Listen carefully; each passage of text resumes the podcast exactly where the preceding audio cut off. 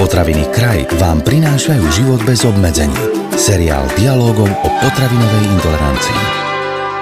Najprv sa jeho lístky prežúvali, neskôr sa začal používať ako liečivo. Aj toto je pravda o čaji, o ktorom bude celý dnešný podcast. Po odbornej stránke nám s rozprávaním o ňom pomôže pán doktor Peter Minárik. Začína sa ďalší diel seriálu Život bez obmedzení. Ozaj, na Zemi sa vraj denne vypijú až 3 miliardy šálok čaju.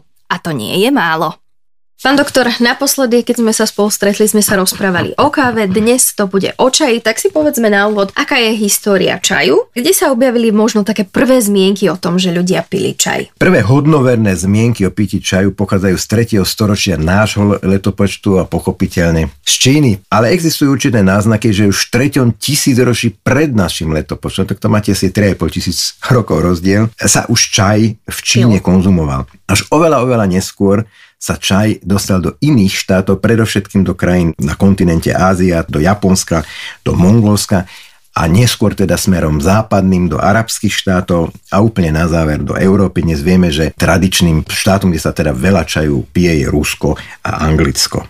Čierny, zelený, biely, ovocný, bylinkový, tých čajov je neskutočne veľa, pán doktor. Podľa akých kritérií sa vlastne delia? Predovšetkým si rozdielme čaj na tzv pravý čaj, čiže čaj, ktorý je pripravený z rastliny, ktoré sa volá odborne Camellia sinensis, čiže čínska kamelia. Potom sú čaje pripravené z iných rastlín, či už z ovocia ako ovocné čaje, alebo z bylín, a to budú bylinné čaje. A potom existujú zmesy pravého čaju s osušeným ovocím, s bylinkami a podobne. Môžu sa do čaju pridávať aj rôzne korenia. Ten pravý čaj sa vyrába teda z rastliny Camellia sinensis. Existuje čaj zelený alebo čaj čierny. Rozdiel medzi týmito dvoma čajmi je v tom, že obidva sú teda pravé, ale ten zelený čaj sa pripravuje bez kvasných pochodov, bez fermentácie. Tie enzymy, ktoré by spôsobili tie kvasné pochody, sa inaktivizujú a pri čiernom čaji sa tie enzymy nechajú pôsobiť, čiže čierny čaj je tiež pravý čaj, ale pripravuje sa pomocou fermentačných procesov. Čo sa týka ovocných čajov, vieme, že sa vyrábajú zo sušeného ovocia.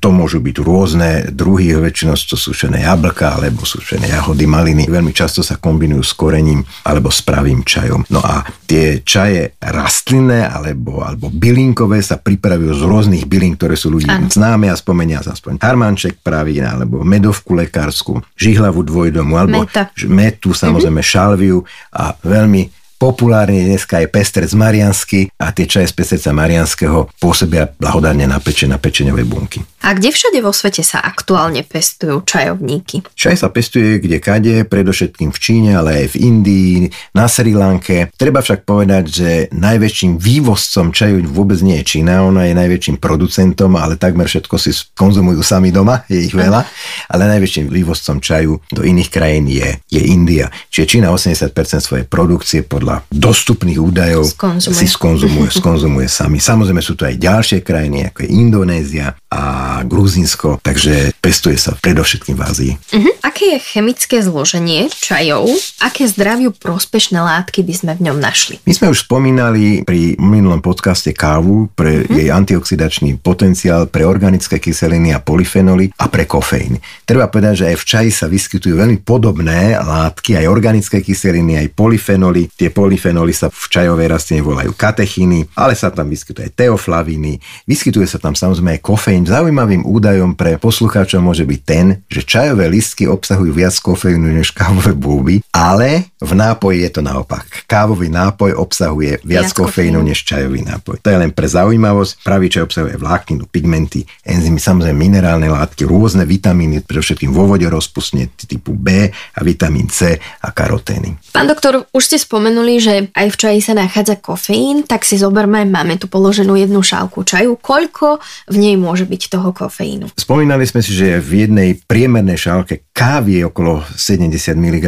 kofeínu, v jednej priemernej šálke zeleného čaju je okolo 25 mg kofeínu. Mm-hmm. Samozrejme, čím dlhšie niekto nechá vyluhovať ten čaj, treba som v resúčku, tak tým je tam viacej aj obsahových látok vrátane toho kofeínu. Ale treba povedať, že toho kofeínu je radovo menej, než je v šálke kávy a ešte menej je kofeínu v kolových nápojoch, pretože tam je obsah kofeínu regulovaný. Môže byť viac kofeínu v energy drinkoch alebo v energetických nápojoch. Pán doktora, prečo by sme mali piť čaj a vôbec mali mali by sme ho piť, ale asi áno, keď sa dnes o ňom rozprávame. Aj keď vy ste, snáď to môžem prezradiť, povedali, že nie ste veľkým fanúšikom čaju, ale tak teda, ak ho pijeme, tak eh, v čom je pre nás prospešný? Ja nie som veľkým fanúšikom čaju len preto, že mi nechutí, ale nie tak, preto, že by som áno. neuznával, aké prospešné látky v ňom sú.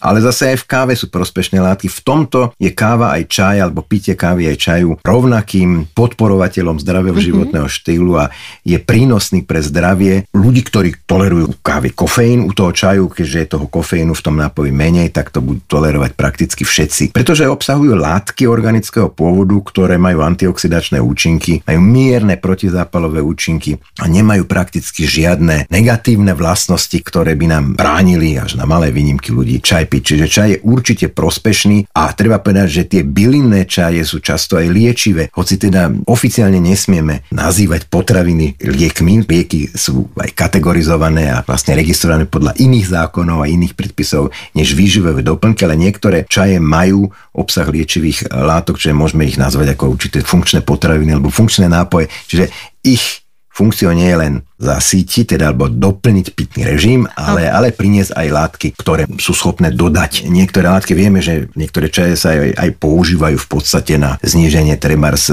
črevnej plynatosti. Ano. Vieme, že aj takéto čaje existujú. Pestrec mariansky som už spomínal, takže u ľudí, ktorí majú nejaký akutný katar žalúdka, čreva, majú akutnú gastroenteritídu, tak sa potom aj veľmi často ten čaj lepšie znáša ako čistá voda. Spomínali sme si, pán doktor, v predošlom podcaste, že čo sa kávy týka, tak často si aj kávičkári dávajú kávu s mliekom alebo so smotanou. Čo sa čaju týka, tak e, buď med alebo cukor. To je veľmi obľúbené. Je to problém teda z pohľadu zdravia a z pohľadu toho, že nejakým spôsobom znehodnotíme ten čaj, keď si ho ocukríme alebo omedíme? My ho neznehodnotíme, ale pridaním cukru pridávame si do čaju kalórie a mm-hmm. rýchlo vstrebateľné, rýchlo pôsobiace kalórie, zvyšujeme si ten, vlastne pridávame si glykemický účinok, čo znamená, že po vypití sladkého, už nechcem povedať presladeného dokonca čaju sa nám dvihne hladina krvného cukru. Samotný čaj bez cukru a bez mlieka nie je nositeľom alebo nemá žiaden obsah ani kalórií, ani cukru, ani žiadnych makroživín. To znamená, že čaj je nekalorická tekutina až dovtedy, kým si do ňoho nedáme mlieko, tedy si pridáme do ňoho aj niektoré sacharidické zložky, laktózu, aj tuk, ak to bude hlavne plnotučné mlieko alebo smotana. No a keď pridáme med alebo cukor, pridáme ten cukor. Čaj s mliekom sa pije predovšetkým v Anglicku, Anglicku tam je to áno. veľký zvyk, ale praví čajčkári pijú ten čaj bez cukru a bez mlieka. Áno. A má čaj aj nejakú trvanlivosť? Ja sa priznala, som si to nikdy nevšimla, ale zaujímalo by ma, či teda treba sledovať na tej krabičke, na tej škatulke, že či teda má nejakú trvanlivosť. Na každej krabičke je napísané, že spotrebujete mm-hmm. do alebo minimálna trvanlivosť Aj na čaj, áno. Tak čaj je samozrejme, keď je v suchom stave a keď je dobre skladovaný, tak tá trvanlivosť je veľmi dlhá. Len ide o to, aby sa tam nedostala vlhkosť a, a tým pádom aj pleseň. Ale ináč je to dlhotrvajúci produkt, podobne aj ako káva. U tej kávy je to skorej že môže potom, najmä pri nedobrom skladovaní, vyprchať tá aromatická zložka už potom nie je taká chutná. Čiže čaj je určite trvanlivý. Mm-hmm. Naše ženské poslucháčky bude určite zaujímať, aký efekt majú čaje na chudnutie, veľa sa o tom rozpráva. Oplatí sa, pán doktor, do čaju na chudnutie investovať? Môže to pomôcť? Určite sa neoplatí do toho investovať a to ani do kávy, pretože ten, ten chudnúci, ale úvod, dávam mm-hmm. tam do úvodzovky, vplyv či už kávy alebo čaju ide na vrúb kofeínu. My mm-hmm. si mhm. spomínali, že kofeín je bioaktívna látka, je to alkaloid, ktorý má veľa fyziologických účinkov, okrem iného aj nepatrným spôsobom zvyšuje bazálny metabolizmus, ale na to, aby to bolo účinné, pri znižovaní telesnej hmotnosti by dávky kofeínu museli byť oveľa, oveľa väčšie a boli by toxické. Aj kofeín má svoju smrteľnú dávku, je to okolo 10 gramov kofeínu, nie kávy, kofeínu. kofeínu. Takže sú to všetko látky, ktoré sa môžu príjmať, ale v istom obmedzenom množstve. Čiže môžeme to uzavrieť túto otázku, že čaj na chudnutie nie je dobrý. Nefunguje. E, nefunguje to tak, ako by si niekto predstavoval a treba proste meniť svoj stravovací a pohybový štýl a režim a zmeniť návyky a robiť racionálne kroky oveľa, oveľa komplexnejšie než piť čaj.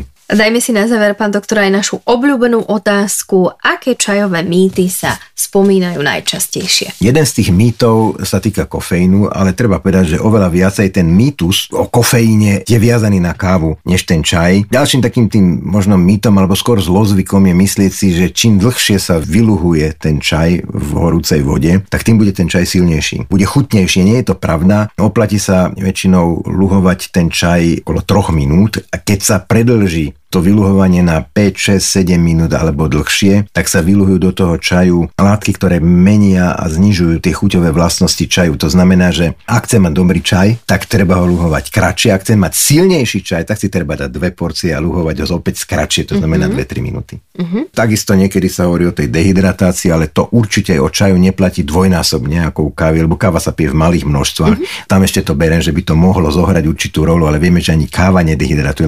No ale čaj je naopak sú súčasťou pitného režimu. Jednak kofeínu, ktorý má močopúdne účinky, je tam podstatne menej ako v káve a jednak teda ten objem vody, v ktorom sa čaj pije oveľa väčší, čiže čaj už vôbec nedehydratuje. Niekedy si myslí, že sa v čaji môže vyskytovať aj nejaké sladidlo alebo nejaké umelé arómy alebo umelé farbivá. Do pravého čaju sa nesmú pridávať žiadne syntetické látky v zmysle dochucovačov alebo zafarbovačov. Ak je niečím prifarbený nejaký čaj, to sú väčšinou teda tie zmesné čaje potravinárskymi farbami mám organického pôvodu, teda s výťažkom z červenej repy alebo z, alebo z iných záležitostí. Niekde si niekto myslí, že keď vznikne v konvici, v ktorej sa varí čaj, či to taká, taká tá patina, že to je uh-huh. na závadu, nie je to na závadu, netreba to ani odstraňovať. Je dobré pripravovať čaj, ale aj o káve to platí z mekej vody. Čiže potom, keď má niekto veľmi tvrdú vodu, tak si môže zadovažiť filter, ktorý tú vodu aspoň trošku zmekčí a bude tej patiny menej a takisto aj niekedy vznikajú také ako keby masné povlaky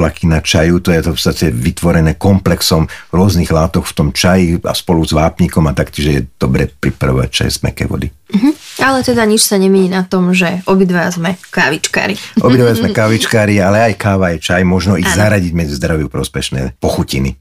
Napriek tomu, že je čaj v prvom rade nápoj, má aj mnoho ďalších praktických využití. Pôsobí ako prírodný repelent proti komárom, dá sa ním vyčistiť masnota, dokáže odstraniť zápach a ako hnojivo ho ocenia zase rastliny. A ako sa zvykne hovoriť, šťastie si nekúpite, ale môžete si kúpiť čaj. A to je v podstate to isté. Tento podcast vám priniesol kraj. Moderné slovenské potraviny.